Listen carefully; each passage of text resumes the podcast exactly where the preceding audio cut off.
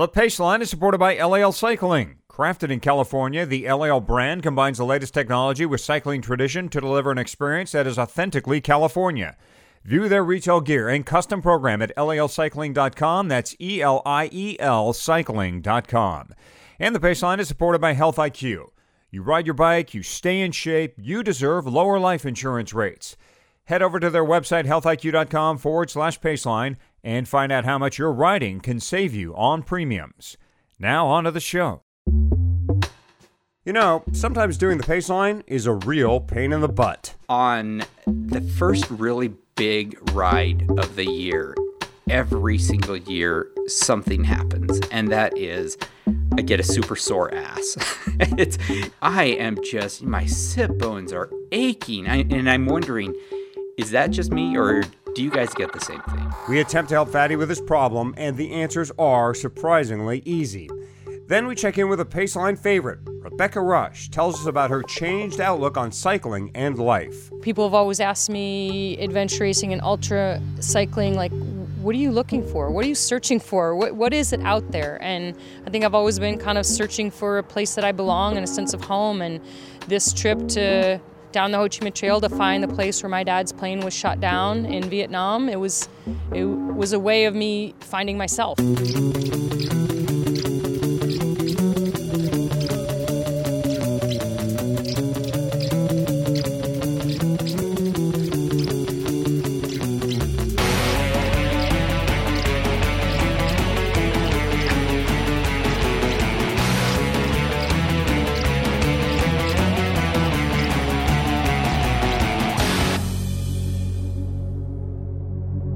The the podcast on two wheels. I'm Elden Nelson, and I used to have a blog about bicycles. And with me is Michael Hotten, better known as Hottie, and he's the one who makes Patrick and me feel bad about our voices. Michael, how are you doing? Not true. Now, come on, guys. A little confidence is all we need. No, here. it's it's true. I feel bad about my voice. and that voice is Patrick Brady, the Chief Information Security Officer and publisher of Red Kite Prayer, which is where you can always find links, photos, and whatnot for this show. But mostly which you will whatnot. That's true. And you can find us on Google Play, on Stitcher, and SoundCloud, and most importantly, iTunes. And I'm going to beg for a second here. I'm going to uh, ask you to please go rate us, review us. Oh, yeah. And if you say something awesome or even awesomely scathing about us, we'll read it in the podcast. For example, and now, this is going to come off as a little self absorbed, guys, which is actually perfect because Isn't that, what we do? it is. It, it is apparently particularly what I do. Uh, this is our very most recent uh, review on iTunes. The title is Pretty Good Podcast, and it is a four star review. And the reason it apparently is not a five star review is this it's a good podcast, but would be a better and far less annoying if Fatty was not so self absorbed and completely into himself. It's to the point I don't care to listen anymore. Oh. Ouch. Um, I I would I would agree that I am self-absorbed, but um, but I'm far too self-absorbed to uh, consider that. Yeah, and To I do would- anything I- about it? yeah, right. And I would totally object. I mean, Patrick and I both come from like this newsy standpoint where we talk about things that have happened or gear or, you know, we kind of focus everything away. I think it's, uh, it's part of the, the, the third part of this wheel. It's great to have somebody who says, has the personal side of of cycling and what's going on in their life. So I would object to that comment altogether. We like the fact that Fatty talks about himself. Nothing but himself. Well, I mean, whether we like it or not, it's not like we're going to change it. here's here's the irony. I, I read this, I agreed with this, and we are talking about me. I, I feel like I need to I need to offer FF Medic 13, who is the author of that rating, and a, a, like a double apology. So, um, I, I'm going to, with that apology, completely fail to do anything about it because uh, all of the notes I have for this episode are about me. So, sorry, guys. Let's move on. Can we please move on? Let's talk about you. Let's do it. Let's talk about me and let's talk about early season riding. Um, I don't know how it is for you guys, but on the first really big ride of the year, every single year something happens, and that is I get a super sore ass. it's it, and I'm not talking about afterwards. I'm not talking about chafing or anything like that. I am talking about during the ride, two hours in or something. A you know a distance that doesn't really do a lot to me by the time I get into May or June, but in February, I am just my sit bones are aching, I, and I'm wondering, is that just me or do you guys get the same thing? Absolutely Nope. get the same thing. Uh, Old Cazadero is not a long, long ride normally, on paper at least. You know, 51 miles, what, 4,500 feet of climbing, Patrick? But uh, after that particular race, um, ride, what have you, I was good and sore for two or three days. Now, some of it may have been I was on an unfamiliar bike, not an unfamiliar bike. I've been riding the bike for a month. But I think really what it is is the fact that during the winter or during the off season, you're not sitting on the saddle or on your bike continuously for two plus hours. You might ride for a bit, stop, have a bar, get back on and ride again, give yourself a little rest. When you do that first ride where you're sitting on the saddle for three and a half, four hours, man, that one's going to get you right away. And, and second of all, I think uh, both of you have a little issue with applying a copious amounts of, of chamois cream when you guys go out on these rides. Me, I, I'm not afraid. I, I slather that stuff on to try to prevent any any issue. Um, so Now- I think it's those two issues at play there. Hmm. I don't know about the chamois cream um, because I don't get chafing. There, there was no issue for that, and and I would like to point out that on this ride, I was actually riding without even a chamois, much less chamois cream. Um, Wait, you so had no I- I- chamois on? You had no Yeah, chamois on, you know. and you're complaining of Cha- soreness. Yeah, I I'm I'm out. I'm out. Yep. Uh, I you know I was going to ask all these sensitive questions about well like okay how long have your rides in the basement been Right. you know Is your Uh, were saddle you on a different right? saddle Uh, you know I, I was going to ask all these probing questions um, that showed my Please, no probes. sensitivity to your uh, okay I'll leave the probes out of it but uh, verbal ones alone but you know, at a certain point, it's like, oh wait, he didn't have a chamois on. Oh, well, there's your fix. That's your oh, solution. Well, y- you say that, but at the same time, you guys both suffer from the same thing in the first few rides or first big ride of the season, and you do use a chamois. So mm-hmm. but, my lack of a no, chamois no, is I not don't. the thing. It, I I only have butt soreness if I'm on a saddle that is unfamiliar to me for upwards of three hours. It's got to be like three and a half, four, or longer for me to get soreness. Um, there's one saddle on one bike that I own that I've realized I can't ride for more than four hours, and so I've got to Hmm. swap that saddle out. But other than that, I don't have, I don't, I don't get butt soreness. Um, Yeah, I don't either after I get past the first few rides, right? The first few long rides. And I am Sure. talking about this last Sunday, you know, about a three and a half hour ride. Hmm. So, and so you forgot your chamois again. no, I didn't forget it. I just didn't wear it. There's a difference. Okay, Well, wow. I I just don't even know what question to ask next. I, I don't even know where to start. Was this de- this was deliberate? You chose to go out on a long ride with no chamois? No, it's it's cold out, but I don't like wearing tights over um, over a pair of shorts that have a chamois, and I don't have a good pair of tights that have a chamois. And actually, that's kind of where I wanted to go. Is I want a recommendation for a great pair of tights that have a great chamois, and I'm guessing you guys have that. Oh well, there I was don't. there was a Pearl Izumi pair of tights that I reviewed uh, just this winter, just you know a month or so ago. Um, I, I I know a guy. I could send you a link. Um, they're, they're really wonderful. Yep. I will check them out. Look up any of the major out. companies. They all they all seem to make something with a chamois in it that is long-legged. That uh, covers. Oh, sure, I'm- yeah. Yeah, I know they're out there. I just want to know which one should I get. Well, know, you 'cause could go full luxury and super get the expensive. Assos ones. Uh, the the uh, the Assos Tiburu uh, uh, bib tights, you know, with chamois. Oh, dude, uh, those are amazing. And you know, they've got habu. They've so they've got various grades of like you know just how warm do you need to be. Um, you know, and then on top of that, it's like you know, God's gift to chamois sewn in there. Okay. Um, All right. Yeah. Okay. I I will take out a second mortgage and get a pair. okay, yeah, that that should probably about cover it. You know, maybe maybe two pairs for that. All right. Fantastic. Speaking of pains in the ass, Oh gosh, where is this going? I believe it's going to Mr. Lance Armstrong. Uh, he he has shown up in the news in at least three different ways uh, recently. Yeah, and I know I, I want to talk about all three, but briefly.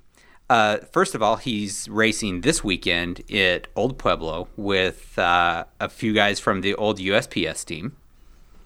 And then in March, he is going to be racing in Bike Monkey's Fish Rock Mixed Road and Gravel Adventure Race. yes, And then, uh, as the third event in this rather unusual triathlon, he is going to go to court.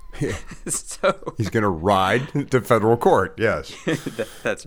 I wonder. I wonder. So, it, are these first two items in any way associated with this last item? Are they di- are they meant to be distractions and showing us what he really likes and getting us to talk about something other than the fact that he's going to court, or is or or is that too premeditated?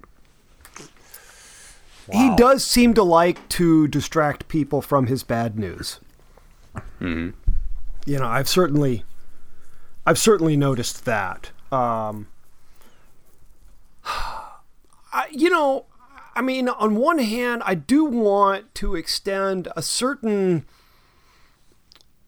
what's what's the word? You know, there, I, I, a little charity his way, and acknowledge. You know, the dude is a bike geek. I mean, he is he Sure. is one of us. He loves riding bikes, and I And think we we owe him, you know, the fairness, the decency of acknowledging that, you know, dude likes to go out and have a good hard bike ride. He knows that better than any of us. Okay, uh, you know, whatever else, whatever problems anyone might have with him, I, you know, he's a human being. He's he's one of ours. He deserves the acknowledgement that he, you know, he loves to ride his bike, and it's a wonderful compliment to Bike Monkey that he's chosen to do Fish Rock. And you know, at a certain level, this is a good thing because it's going to help put Fish Rock on the map. It's going to get that event a whole lot more attention than it would garner otherwise.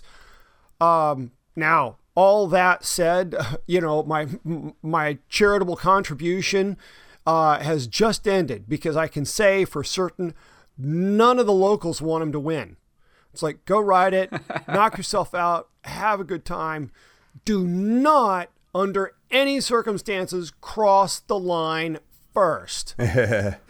Um, but I mean, you know how that's going to go down, right?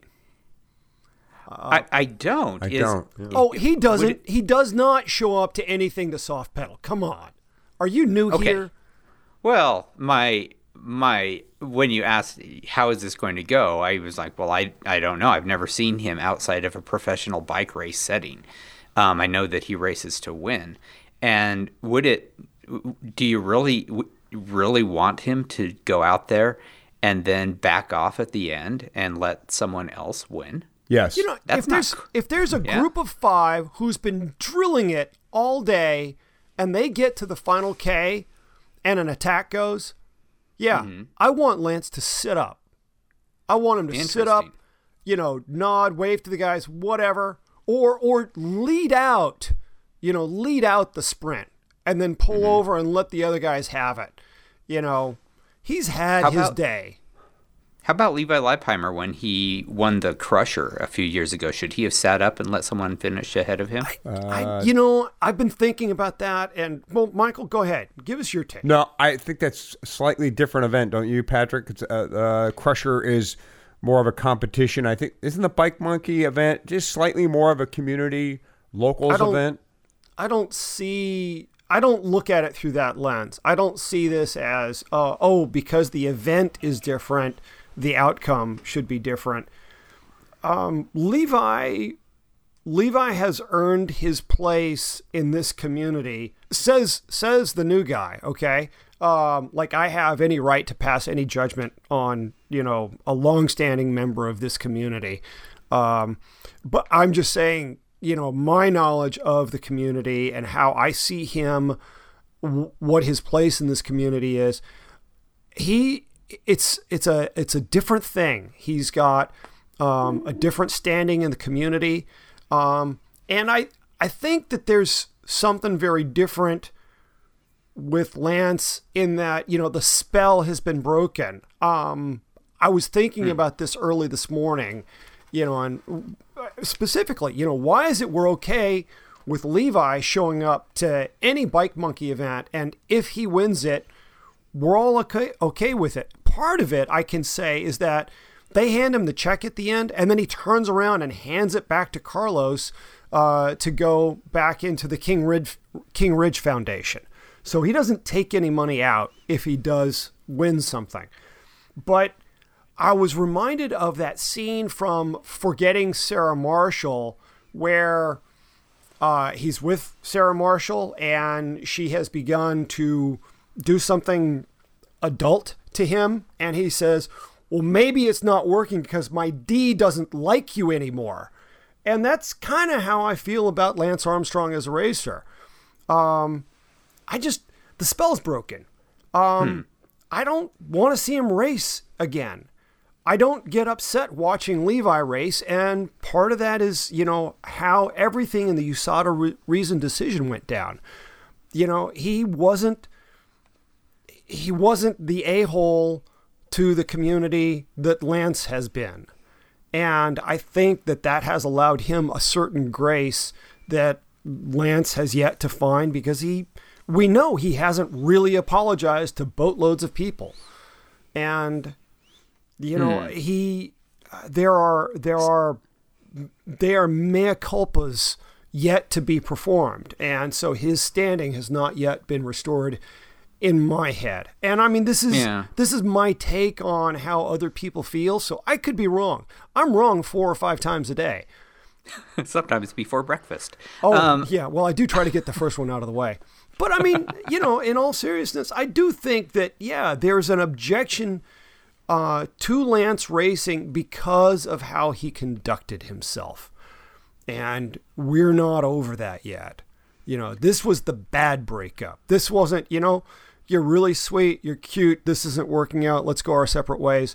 Uh, this is, wow, I don't want to see you again. Um, and yeah, I'm I just- interested in your take, Hottie. Well, yeah, somebody else now. Fatty and I had a, had a conversation in your absence, Patrick. You were out for one of the podcasts about Lance and about uh, a possible change in the public perception of him. And actually, the conversation centered on me. I told Fatty, confessed to Fatty, that I had started listening to Lance's podcast and enjoying Yep. it and finding it useful and interesting and insightful and actually good. I mean, the interviews and guests were quite good. And I wondered, I'm like, what am I doing? I felt dirty almost at, at you know? And I asked Fatty at the time, I said, Fatty, is this okay that I'm listening to him as a cyclist and as somebody who was hurt and felt wronged by him and what he did? And, you know, Fatty, as I recall, you told me, yeah, it's, it's perfectly fine. Because certainly Fatty, too, has experiences through Armstrong, through Livestrong, where Fatty, you devoted a lot of time and a lot of effort uh, based on what Lance had had asked people to do for that foundation, and you felt certainly s- at least slighted in the end. And I wondered if this was okay. Is it okay to to begin to accept Armstrong in certain circles again on in media or on his podcast or in bike races? And I think it is okay. I mean, look at what's going on in baseball right now. The Hall of Fame was just uh, inducted. They just had their, their voting. And while Barry Bonds did not get uh, voted into the Hall of Fame, his numbers are way up, and he's getting close. He'll probably get in before hmm. his his time is up. You got ten years, I think, to get. Once you become eligible, you have ten years to get into the Hall. He'll probably get in. Why? Because people change over time, and after a while, you go, okay. I get that was a time and a place, and yeah, you screwed us bad, and you lied, and you did something wrong, but you're trying at least. You're trying to to show that you're not somebody with horns coming out of your head. And well, there's a there's a mitigating okay, factor. It's okay to, to, to be what you said, Patrick. He is a bike geek, and it, it's he is in the end one of us. Yeah, yeah, yeah. Um, but there there is a mitigating factor to all this. There is a an asterisk um, a coda. Uh, and that's this other piece of you know what we're going to talk about with him, which is he is really and truly headed for court, and so you know this is going to be the other shoe falling that will, you know, arguably uh, I anticipate that this will be the thing that uh, puts the the concrete seal on his reputation uh, is how this court case goes. You know, his his legal team tried to have the case dismissed. They tried to go for summary judgment, uh, arguing that you know the USPS wasn't actually harmed, uh, that they got a lot out of the relationship, even though there was doping, and you know all of that has been rejected. It's like, nope, you're going to court. And we're talking about a potentially $100 million case. I do think that they have a case to make uh, for the idea that the USPS was not actually harmed. Uh, I don't know of anyone who says, "Oh, I'm not going to mail a letter anymore because of Lance Armstrong." I, you know, I, I, mean, really, does I mean when people stop using the USPS, it's because they realize, "Oh, FedEx is more reliable." You know, it's it's because that there is a similar service that you know does the same thing more effectively. Not oh I hate Lance Armstrong, go Brown. Um, so the, the, you know that I I just I really struggle with the idea that they were harmed by this. Uh, now, if they tried to sponsor another cycling team, would we all laugh? Yeah. You know, their their ability to so- sponsor a pro sports team has probably been damaged, but I, you know, I think I think Lance does have a case to make on that point. But ultimately, at some level, I'm strongly suspicious that he's going to lose this case to some degree. And then the real fireworks are going to start. You know, once this case is decided, um, you know, then it's going to come to blows with Nike and Ochowicz and Steve Johnson, the former CEO for USA Cycling, and Tom Weisel. Um, that's when the real fireworks are going to be, as those guys all start pointing at each other. No, you write the check. No, you write the check. Well, I think the damage will happen before that. It's not the money because I don't know that anybody can afford this. Lance is probably uh, the least of which can afford a hundred million dollar, which could be the that's the potential judgment here. It's a thirty-two million dollar lawsuit, and what you have at stake is something called treble damages. In other words, the right. damages can be tripled because the claim or the lawsuit is filed under the False Claims Act of the Federal Code. So that means damages can be tripled in this case. Landis, uh, who, who Floyd Landis, who originally filed this case, stands to get about 25% of any judgment that is issued. And the way the case kind of worked was that the federal government enjoined Landis once they figured out that oh the, the people of this uh, of the United States of America were potentially harmed here. They enjoined the case and now they're they're pursuing it, which is tough, tough, a tough bit for for Lance and the defendants. I mean, the federal government comes down on you, and it's it's tough going.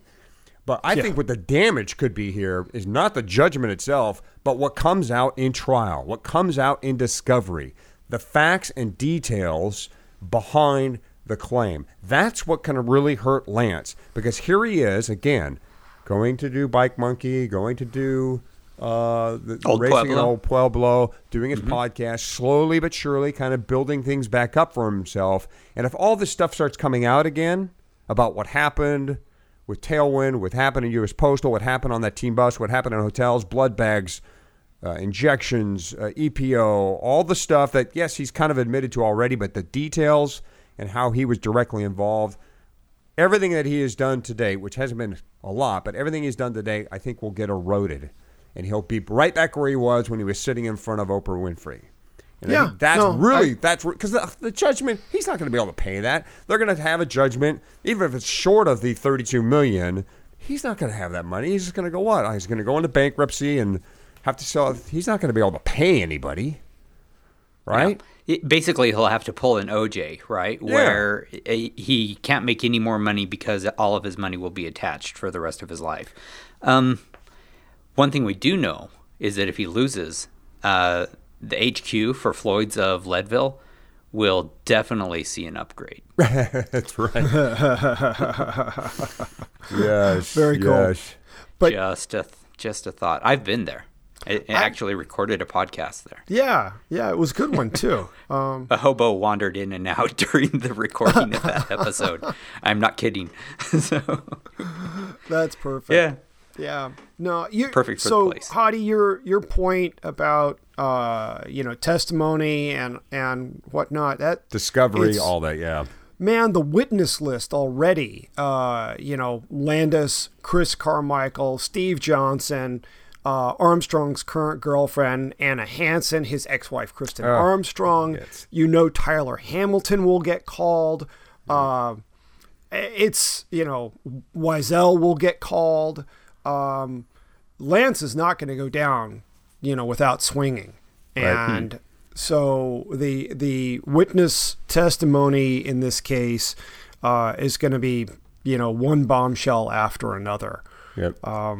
And I, I'm curious about uh, Kristin Armstrong, uh, how much of that can be considered uh, protected by spousal privilege because she's no longer married to him. I don't know how that works. yeah. Um, so it's um, we should maybe talk to the explainer um, and find sure. out about that. Charles will know. Yeah. Yeah. Yeah, So- there's definitely this is definitely uh, I would say the preface that comes before chapter one in what is going to be a really long book. Yeah. so Yeah. uh, I, I bet this is not the last time we talk about Lance Armstrong. That's my prediction. It's not about the bike. It's about the lawyers.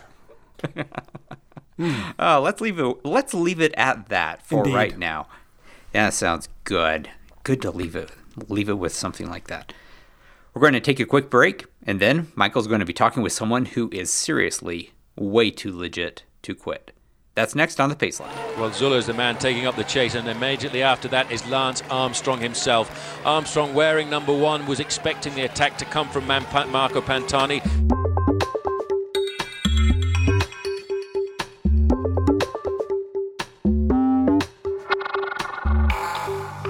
When my son was born, I realized I needed to finally get some life insurance. Um, I had neglected to do so so far in my life. And when I went shopping for it, I realized that even though I was an exceptionally fit cyclist, uh, none of the companies out there took that into account in setting my rates. Um, I got a physical and it didn't ask me any significant questions.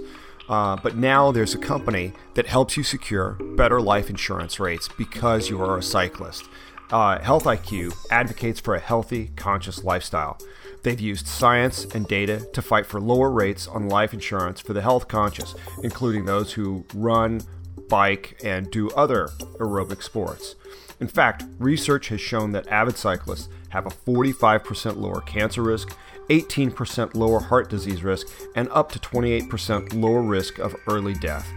Many cyclists don't realize they can get a special rate due to their active and healthy conscious lifestyle. So, Health IQ has special rates with companies like New York Life on life insurance for cyclists and other healthy conscious people. Uh, check out our show notes. There's a link to their site, um, Health IQ slash Paceline. You can take their quizzes, uh, see the questionnaires. They've got a lot of information there. Health IQ.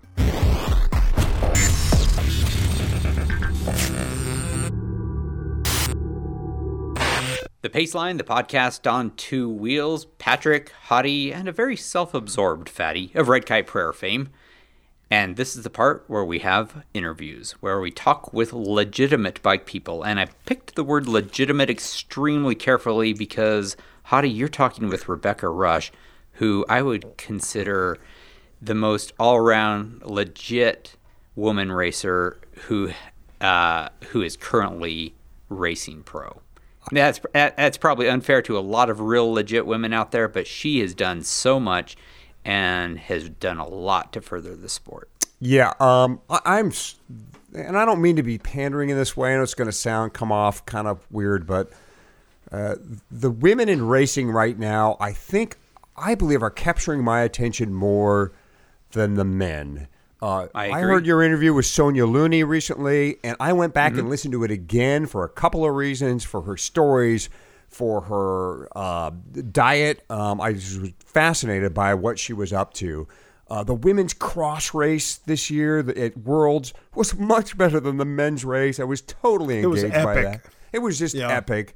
And uh, every time I get around but Rebecca, back even when I first, I mean, I remember I, I made an appointment to get on online with her one day because she was holding some type of uh, online seminar about about Leadville. Um, I've I've just always been interested in what she's up to.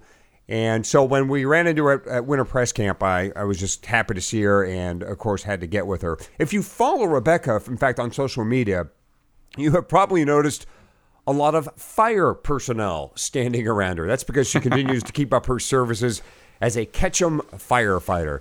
Uh, there's videos on her Facebook page showing her sliding down ladders in a hurry and what looks like an escape drill and uh, smashing through a wall with a sledgehammer. Here's the Queen of Pain dishing out some real pain.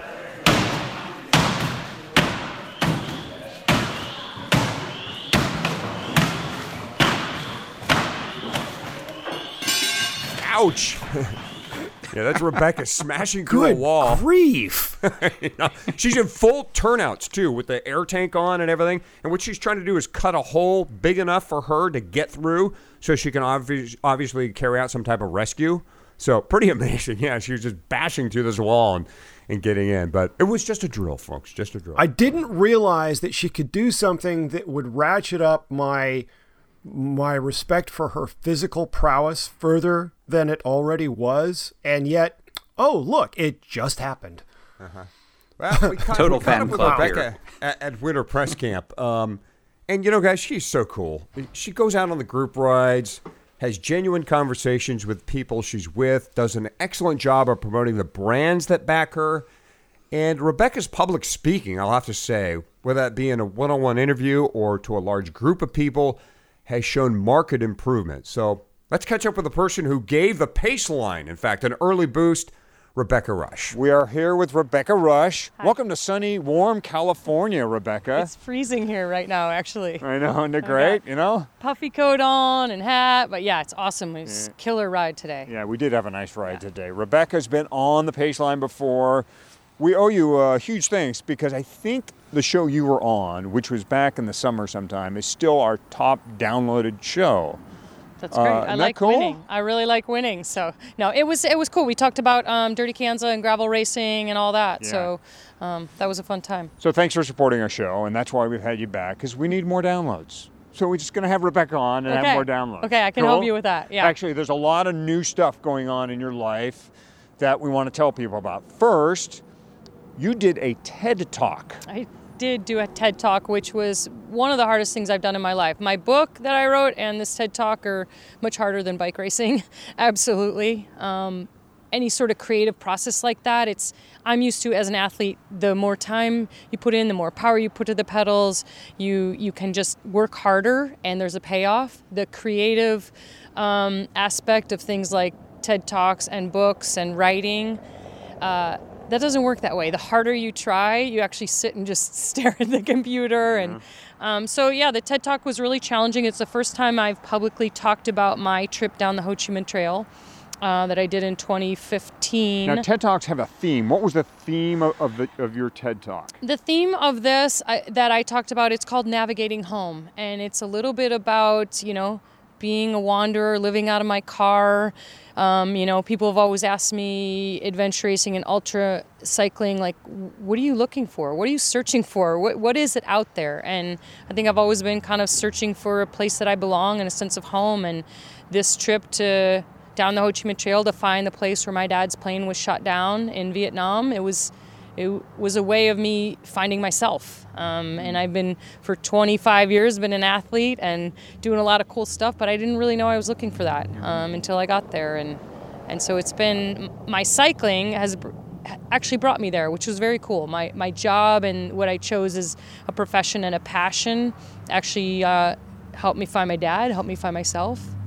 So the TED Talk is available. It's out right now. People want to see you talk about your trip to Vietnam and that journey. That's that's out there right now. Do out they, now. How do they It's called it? Navigating Home. So you can Google my name and TED Talk. It's on my website as well, RebeccaRusch.com, and and it, and it is. It's the precursor to a, a documentary film with Red Bull that we've been producing for a couple years. It'll come out this year, Mm-hmm. um, called Blood Road, which is about the whole entire journey down the trail. Yeah, that's the other big new thing happening for you. Give us the particulars on the film. Yeah, You well- went to Vietnam to make this, and now where does it stand now? Well, yeah, Vietnam, Laos, and Cambodia. Uh, a lot of people don't know that's where the Ho Chi Minh Trail runs. It was very much a historical ride, but also a really great place to ride a bicycle and very beautiful part of the world. And uh, we did do a, a feature length documentary with Red Bull Media House, and it's been the tedious process of editing and getting it all ready to go. But we've submitted to film festivals, and we're just kind of, it'll premiere in March or April. We're waiting to see where we get in, and that will launch kind of a new evolution of my career. This summer will be a lot of um, film tours, film festivals. My goal is to have pop up rides everywhere I go and just kind of let people know hey, come join me, come ride with me, come see the movie. So I'm crafting that now, and it's you know, I'm at an evolution in my career where I still want to ride my bike a ton, but I also feel this is a once in a lifetime opportunity to have a documentary film, and the story is really important for me to tell for for cyclists, for military people, for any father, any daughter. So it's it's cool how my you know my racing has brought me to something that's a little deeper and a little bigger than just me. Right. Uh, so, did you ride the complete trail, or how does that work? Is it is it a rideable trail? Well, it's a it's a patchwork. You know, I put together the best historical representation, and some of this some of the places where the trail went is is paved over. Some of it is still original cobblestone that was hand laid during the war. Some of it are just footpaths that are used by villagers. So it's a total hodgepodge. It's about 2,000 miles. Um, I spent a month there, and you know, it was it was an epic epic journey. Really amazing Did you find what you're looking for?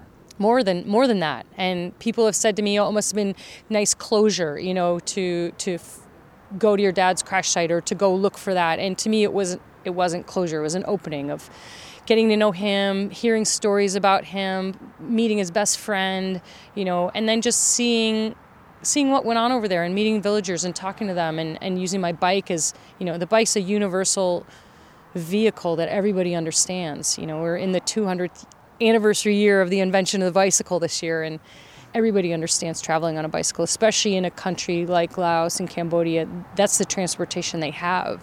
So you roll through their village, and they've never seen anything like you, but they can understand you're traveling and you're, you know, whatever you're looking for, they understand the mode of travel. And that it was really special. And I, I came back from that trip a very different person, but also really inspired to do a lot more adventure biking and expedition riding and, you know, going and looking up other historical trails and can I go ride the Silk Road? Can I ride the Lewis and Clark Trail? So it's also I think you know, the gift from my father was kind of the next evolution of my career that I'm really excited about doing a bunch of adventure riding. Are you telling us the Queen of Pain is maybe softening a little bit and turning into the Queen of Discovery or the Queen of I don't know. I don't know if 2,000 miles, you know, in in like really remote country, you know, I don't know if that's soft.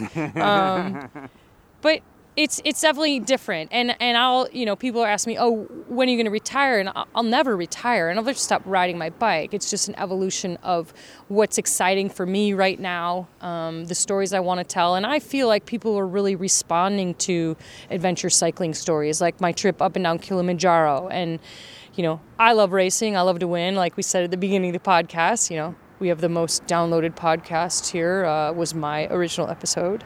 So, so yeah, I'm always be a competitor, but I'm also yeah really love using my bike to discover other parts of the world. Yeah, and it doesn't ha- all have to be about how much drool you've left on your top tube or what time you set at some course. It Yeah. could be some other thing that judges your queenness, your Yeah, and I think right. I think that's important for people to understand that you know racing is awesome and it pushes us into places that we would never go, um, but it's also okay to expand your riding. And I mean that's part of like you know the new bike from Niner, uh, Road Less Traveled, RLT Carbon. It's about where do you want to go on your bike and do you want to go somewhere else? And sure you can race that bike. You can come to Private Idaho and and you know go for the cowboy hat win there, but you can also take it you know on a journey on you know places that you never thought you could go.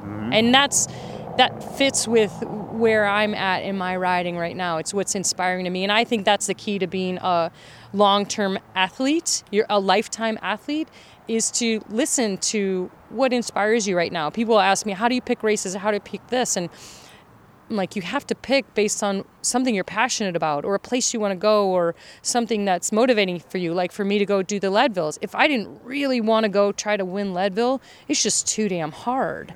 And so you have to want to do what you're doing. So it's important to listen to that little voice of like oh, i wonder what iceland's like or i wonder what laos is like. Mm-hmm. And you know that's where i'm at is, is listening to another part of the voice of me that wants to go adventuring Let's get to the other new things that Yeah. are involved in your life. You mentioned Niner. Now you've been on Niner actually three years now. Yeah. Maybe a lot of people remember you as a specialized athlete, but you've been with Niner now.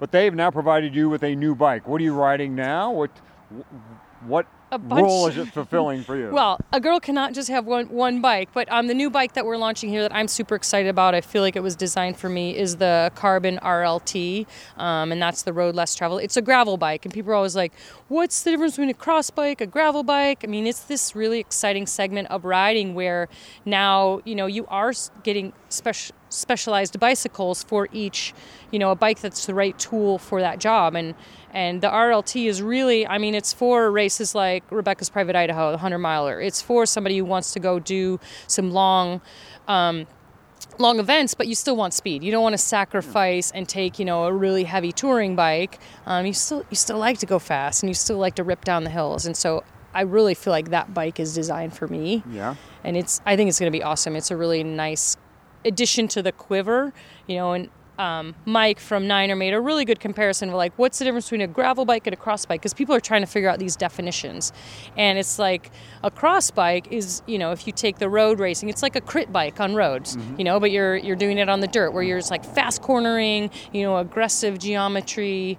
Whereas a gravel bike, you know, it's not that it's a, it's not a big pig, it's not slow, it's just a little bit of a different ride with the weight down um, low to make it more stable. You know, you're going more in straight lines and, you know, maybe a 90 degree corner, but you're not ripping around like you would um, on a cyclocross race. And it's super exciting to have that bike, more mud clearance. You know, it's got places to hang, you know, bags if you want to put them on the bike. Um, and for me, I don't have a road bike anymore. You know, I have two sets of wheels that I swap out on the RLT, whether, and you know, and I really leave the gravel wheels on there Yeah. more often. But I think a lot of people are wanting to get off the road and wanting to go see what's around the next corner and have a little more solitude and quiet time while they're riding. And uh, another new company you're with is this, this yeah. small Swiss company here that we've all seen on the road before. it's super exciting because they actually cold called. They approached me and they said, "Look, you know, we want to get into mountain biking, women, um, you know, USA market, and like we don't know anyone else that's doing all that stuff the way that you're doing." And so they totally reached out, you know, sight unseen. Um, and we chatted about it. And what's really exciting for me is, you know, they have a very traditional European road heritage. Um, but the company was just purchased last year by an American guy. And he has daughters and he mountain bikes and he lives in the US. So he's like, all right, if we're going to do this, we have to address some of these other categories because that's what's growing. And so I'm actually really excited to be on the front end of something like that because I'm an entrepreneurial sort of person. And so I'll be able to have input on, you know, what my mountain bikers want, what, you know, what kind of stuff you know women's fit and all those kind of things. So mm-hmm. it's super exciting actually that they're they reached out. It, i was flattered and also really excited to, to you know be part of the change mm-hmm. and development.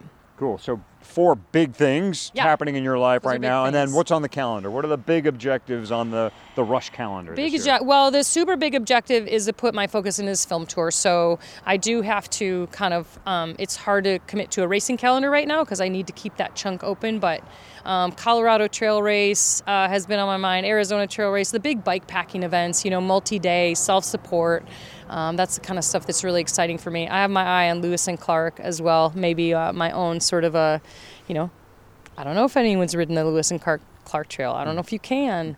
Um, so that's on the radar. Of course, Rebecca's Private Idaho is Labor Day weekend. We've already opened registration for that, and we're already seeing record numbers. So that'll that'll fill up, and uh, and I'll do.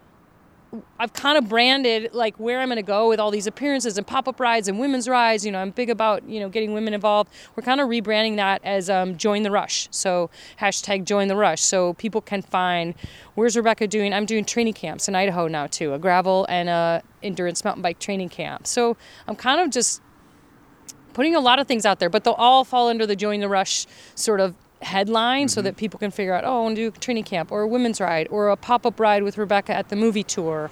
Um, and then, of course, you, you know, we talked about the TED Talk. Um, I've gotten some feedback that, you know, I should do more public speaking. And, And you so, thank you.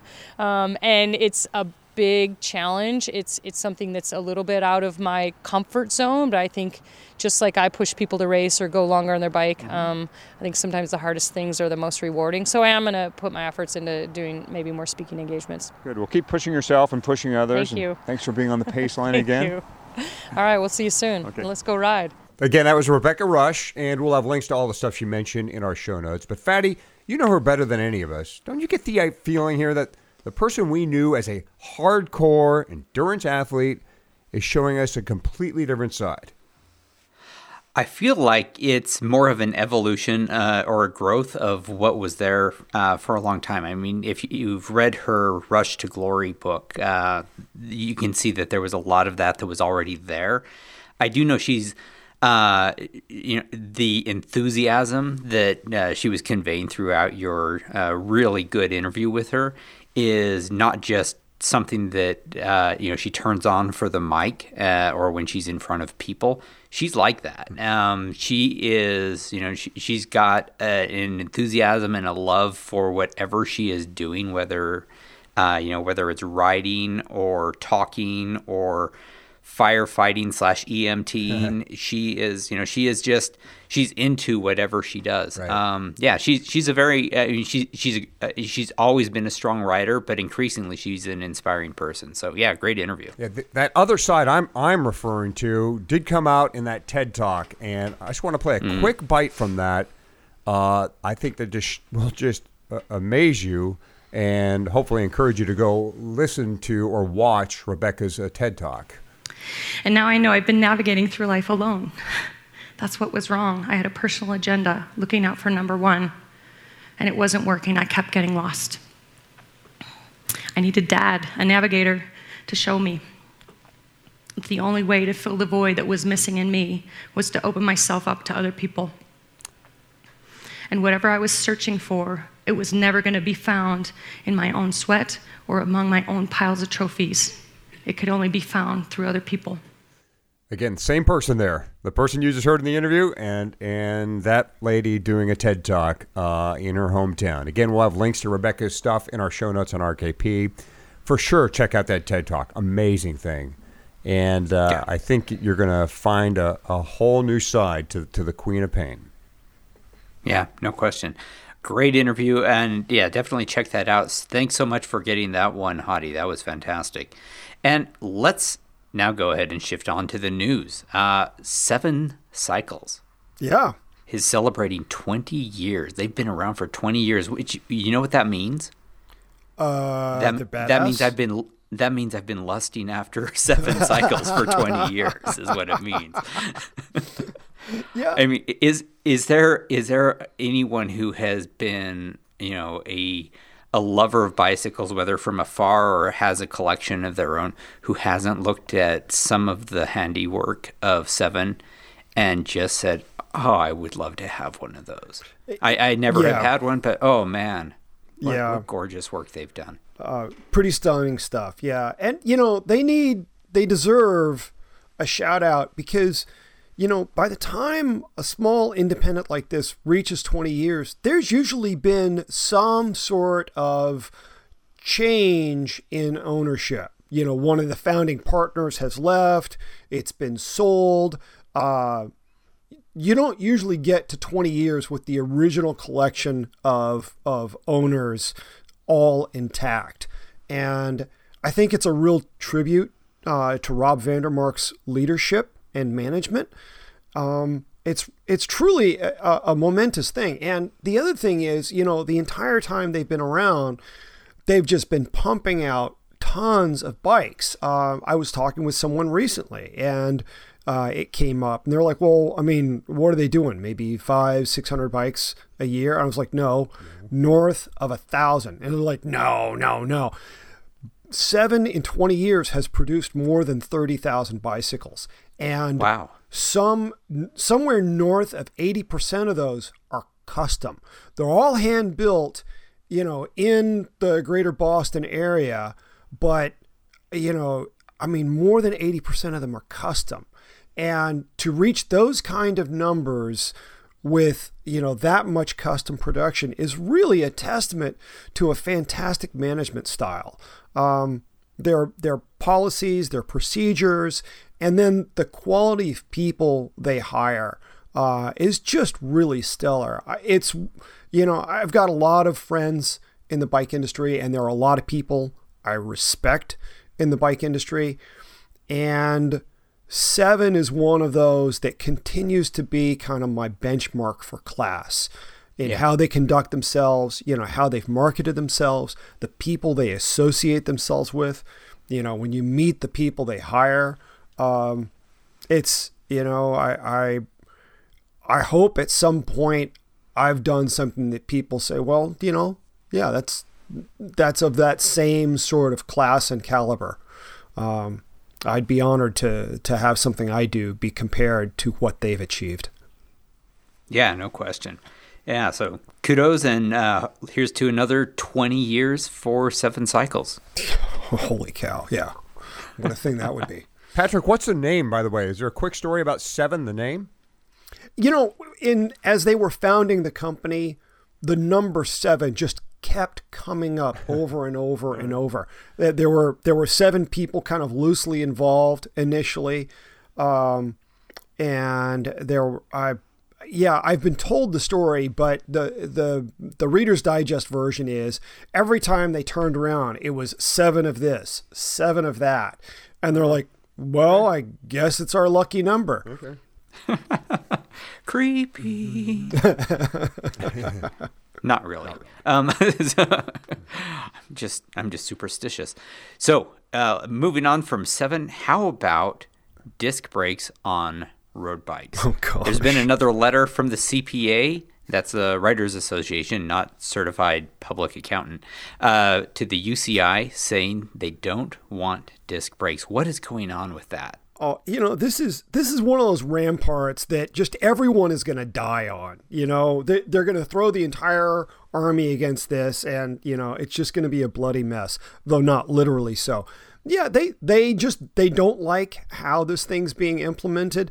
They don't like the mixing of of discs with uh, rim calipers, and you know, I gotta say, I don't blame them for that.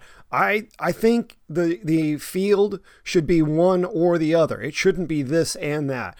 Uh, you've got enough difference in the way the different disc brakes uh, perform that just having them on those, you know, that difference is enough. But to start mixing rim calipers and discs in a pro peloton that really is kind of a mistake. And so you've got recent wins by Marcel Kittel and Tom Boonen on disc equipped bikes, whereas like the entire rest of their team was on rim calipers.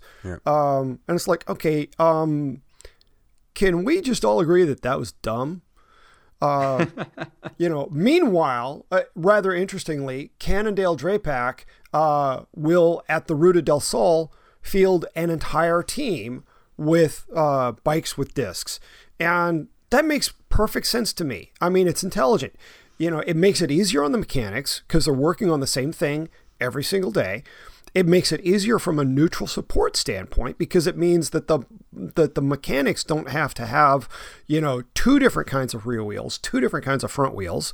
Um, it does mean that, you know, in terms of neutral support, they could run into trouble. But, you know, if as long as they have a team vehicle nearby, you know, their riders should be okay in the event of a flat. But uh, some of the some of the things that they had demanded, the CPA that is, um, you know, were rounded edges on uh, the rotors, and that some of those rotors have been produced. I understand that Boonen's bike featured them, um, but you know they also wanted a cover, this housing over the entire operation, and nobody's done that, and I don't think anyone's gonna do it.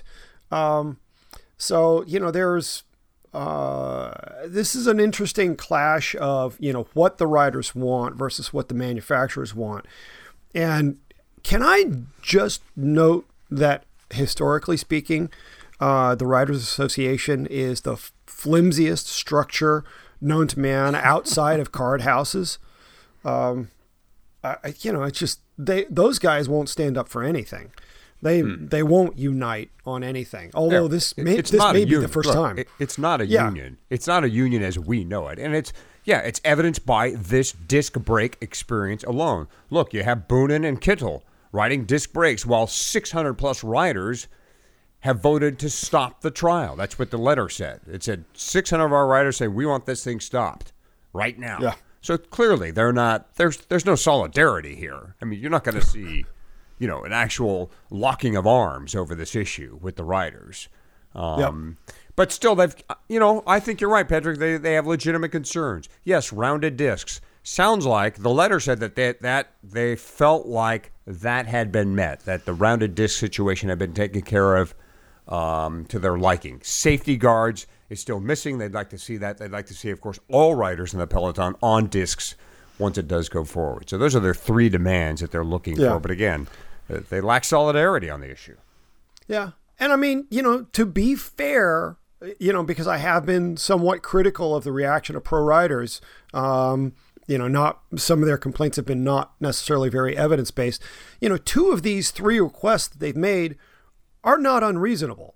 Um, I think that, you know, building some sort of guard uh, housing, you know, Yeah. around the entire operation, uh, the manufacturers are just going to sneeze at that. Yeah, it's laughable.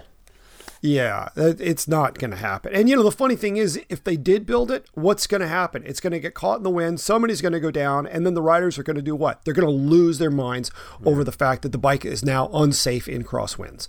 So, you know, eh, um, Uh, these aren't the the. They're not a bunch of rocket scientists.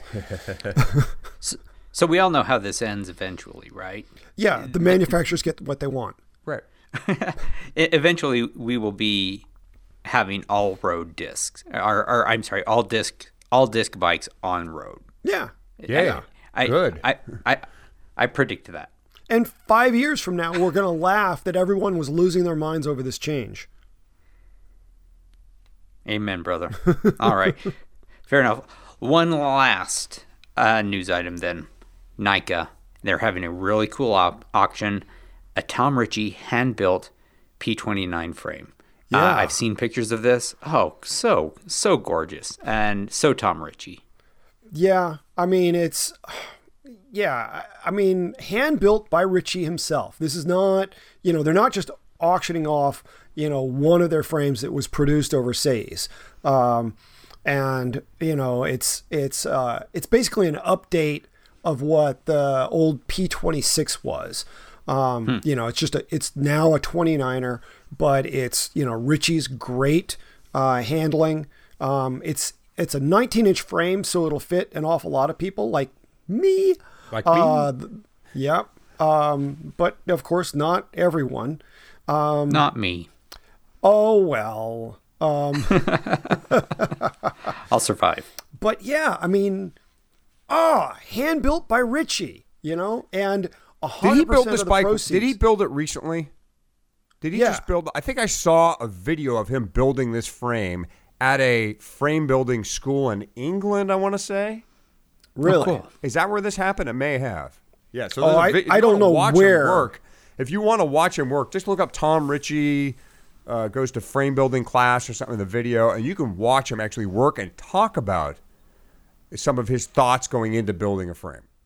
Yeah. And you know, I- I mean, it's worth mentioning, you know, Ritchey never TIG welded himself. You know, he was a fillet brazier and, and lug brazier. Yeah. This is a fillet brazed frame.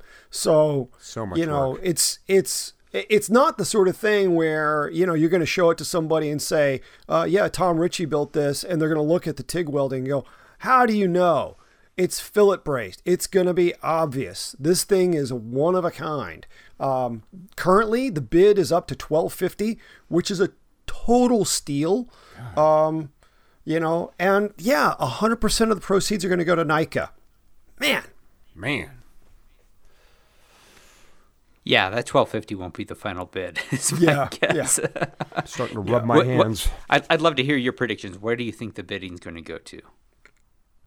Oh, I don't know. I mean, all it takes is you know one person with deep pockets, you know, who who decides, you know, yeah, I, I like I like NICA and I want to see some money go to them, and I'll get something cool out of this. You know, I mean, this thing could go five grand. It could go ten grand. Let's hope Um, so. Yeah. You know, I hope it goes good and high. Yeah. yeah, yeah, yeah. So, uh, oh, and uh, it was built recently, but not super recently. This was a bike that was in uh, Ritchey's uh, booth at NAHBS back in 2013. Okay, So so it's actually different been around for a little bit. I have seen this frame Go previously. watch the video anyhow. Really cool. Yeah. To be sure. All right, on to the Paceline picks, where we talk about things that we have been thinking about that are possibly, well, though not necessarily bike related. In other words, it's the most random segment on a fairly random show. it's as if you took random numbers and randomized them. Uh, let's start with you, Michael. All right. My Paceline pick is the Oregon Timber Trail. This is kind of like the PCT for bikes, except it's only in Oregon. This April, you will be able to ride your bike from Hood River in the north to Modoc County, California in the south on one continuous off road trail. The federal government and state tourism groups got together and connected 650 miles of already existing trails to make the Oregon Timber Trail. Thank God they did it. They got it done before the new administration found out about it because the trail goes through five national, that's U.S. government, forests. The trail is 55% single track and the rest is unpaved Forest Service and backcountry gravel roads. The ride traverses through Ponderosa pine forests, salt lakes, Cascadian rainforests, uh, mountain ranges, and cinder cones, whatever those are. It will take anywhere from 10 to 25 days to complete the trail, and trail managers say even though it passes through towns, you should have some ba- uh, bike packing or backpacking experience. All sides are waiting for a letter of support from the U.S. Forest Service before officially debuting the Oregon Timber Trail with an estimated launch of April. So, shh. Don't tell that guy at 1600 Pennsylvania Avenue about the Oregon Timber Trail. It's for the rest of us, not him. That's my uh, Mum's the word. Oh, I like that one. I'm going to go next, and mine is only barely bike related, as I usually am. Um, have you? Did either of you ever ride the most famous 24-hour race of all, the 24 Hours of Moab? No, no. Certainly read about it plenty. I'm lucky enough that because of where I lived, it was a pretty easy drive, and I've done I did it a few times, and it, it was huge, and the feeling of that place was amazing. And you know, I've been wanting something kind of like that, and I think I have found it, and I am half an inch away from signing up, and it is the Ragnar Trail Zion. There's a hitch though. It's a foot race. Oh, What? awesome. Yeah, that's right. Oh, well, you did tell us this would only be sort of vaguely, almost sort of kind of bike related. Yeah, you warned us. I, okay.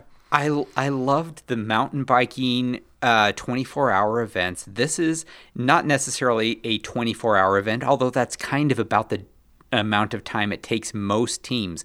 Eight, four or eight people be, are on a team and they take turns running one of three different loops, and everyone has to do it in in the correct order. And most people, uh, if you're on an eight person team, you wind up running around 15 miles. If you're on a four person team, you wind up running around 30 miles. I have been running exactly zero miles, but this has got me really intrigued. Doing a team event, running through the night, the, the camaraderie of a relay like this. I love that. I love the endurance relays, the working together, crewing for each other, waiting in the in the starting pit to hand off a baton. Um, it's got me super excited about doing an endurance trail running thing. So I'm getting out the shoes and I'm going to start doing a little bit of running training. Love it. Be able to be good cross training. Yeah. Be good cross. Wow. So you do some running then already?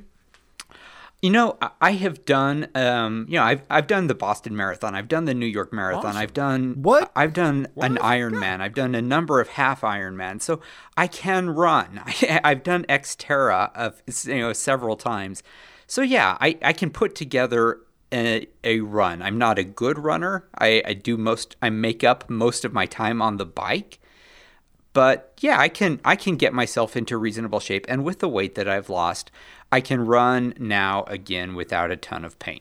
um, When when I'm up into the 170s, then running hurts. It hurts fast. Um, now that I'm into the lower 160s, you know, I, I can work my way up to a you know a seven or eight or nine mile trail run in a month or so, and I have till May to to get ready for this. So I'm putting together a team. Awesome. Wow. So you'll hear more. Holy cow. The pace line, it's not just for bikes anymore. Oh, God. The running edition of the pace line. Yeah. Why not? Why not? Okay. I Okay. bet there are a lot of riders who also do some running. It is, I mean, uh, for, I think that if there are two sports that are close cousins, I would say Yeah. endurance running and endurance riding Yes. are it. Yeah. Yeah. So, anyway, on to you, Pat. Okay. Uh, so my pick is a little closer to home. Uh, uh, SRAM has released the red ETAP WiFLi rear derailleur, which you can now pair with an 1132 cassette. So for anybody who's wanting to put uh, ETAP on an adventure bike, like I did with my DiNucci, you can now have some really low gears for steep climbs. Um, one of the things that I found with my DiNucci and the ETAP setup I had was with a 3428 low gear, there were certain climbs around here that I was limited uh, in my ability to ascend. Uh, Bald Mountain nearby, I couldn't I couldn't get up it. There were pitches there. I mean, like there's a 29% pitch in it. Okay, 3428 couldn't do it. Um, 3432 now I can get it. Uh, I'm moving at like 2.9 miles per hour, but hey, I'm still pedaling up it. But it was one of those things that when I re- reviewed uh, the ETAP group, I noted that you know there was this limitation, but now the limitation's gone. They have the WiFLi rear derailleur, and I expect that an awful lot of people who've been interested in this group uh, will now see it as uh, you know, a, a- good solution uh, to building a bike, uh, an even better solution, shall we say. So I'm pretty excited about that. Just Can put I- it on my bike. Can I say something to Shram real quick? oh boy. Um, what if I say no? No. No, Hello, go- Shram. Go for it. Could you please get out into the market the Hydro Disc Shram ETAP, which we have seen on some bikes, on some websites, but no one seems to be able to come up with this group set. Please, we need that group set out here. Okay, that's all I wanted to say. it's not so much to ask, guys. Come on. If Hottie asks for it, you got to do it. I know some disappointed customers out there want they want the SRAM ETAP Hydro Disc and they see it on spec on bikes on websites and and dealers are saying we can't get it yet. We can't get it yet. So it needs to get out there. It'll come. Sooner or later. Yeah. Yeah. Right on. So what's uh, uh, what's coming up on RKP? Well, uh, I just mentioned my DiNucci. After some months of laboring over this review, uh, it's finally up in two different pieces. One kind of tackles the technical parameters of the bike, you know, what went into the fit and the geometry. And then there's a, a larger piece about, you know, the, the building of the bike itself and uh, the background of Mark DiNucci. You know, this guy, he doesn't have the same sort of uh, resume in the media the way a guy like Richard Sachs does, or even Peter Weigle, who's been, you know, much more off the radar than Sachs.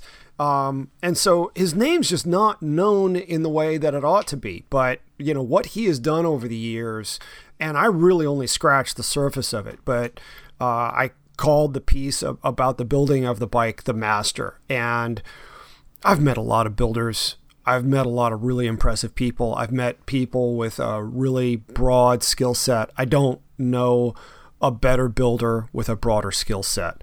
And uh, the resulting bike from this has been pretty incredible. And I, I basically just lay it out and said, you know, look, this isn't really a bike review. It's a celebration, you know, of what a great custom bike could be. I, I'm not going to try to claim that I was objective. More of a love letter, which is appropriate for the day after Valentine's. You know, Yeah. a lot of love in this episode of the Pace Line, right? So a lot of love for Rebecca, a lot of love for uh, th- this bike, a lot, a lot of love for well, for everything. So let's yeah. Hearts all around. we, we love bicycles. I wonder if anyone's ever noticed that about the three of us, that we do tend to like our bikes. I think that's it for this episode. Everyone, thanks so much for listening. If you haven't reviewed us or rated us, please do. And say something nice about me, you know, even if I am self absorbed. Thanks. for, for Patrick, for Michael, I'm Fatty, and you've been listening to The Paceline. somewhere during that conversation my cat decided he needed to be in my lap and like got tangled in the cable for my earbuds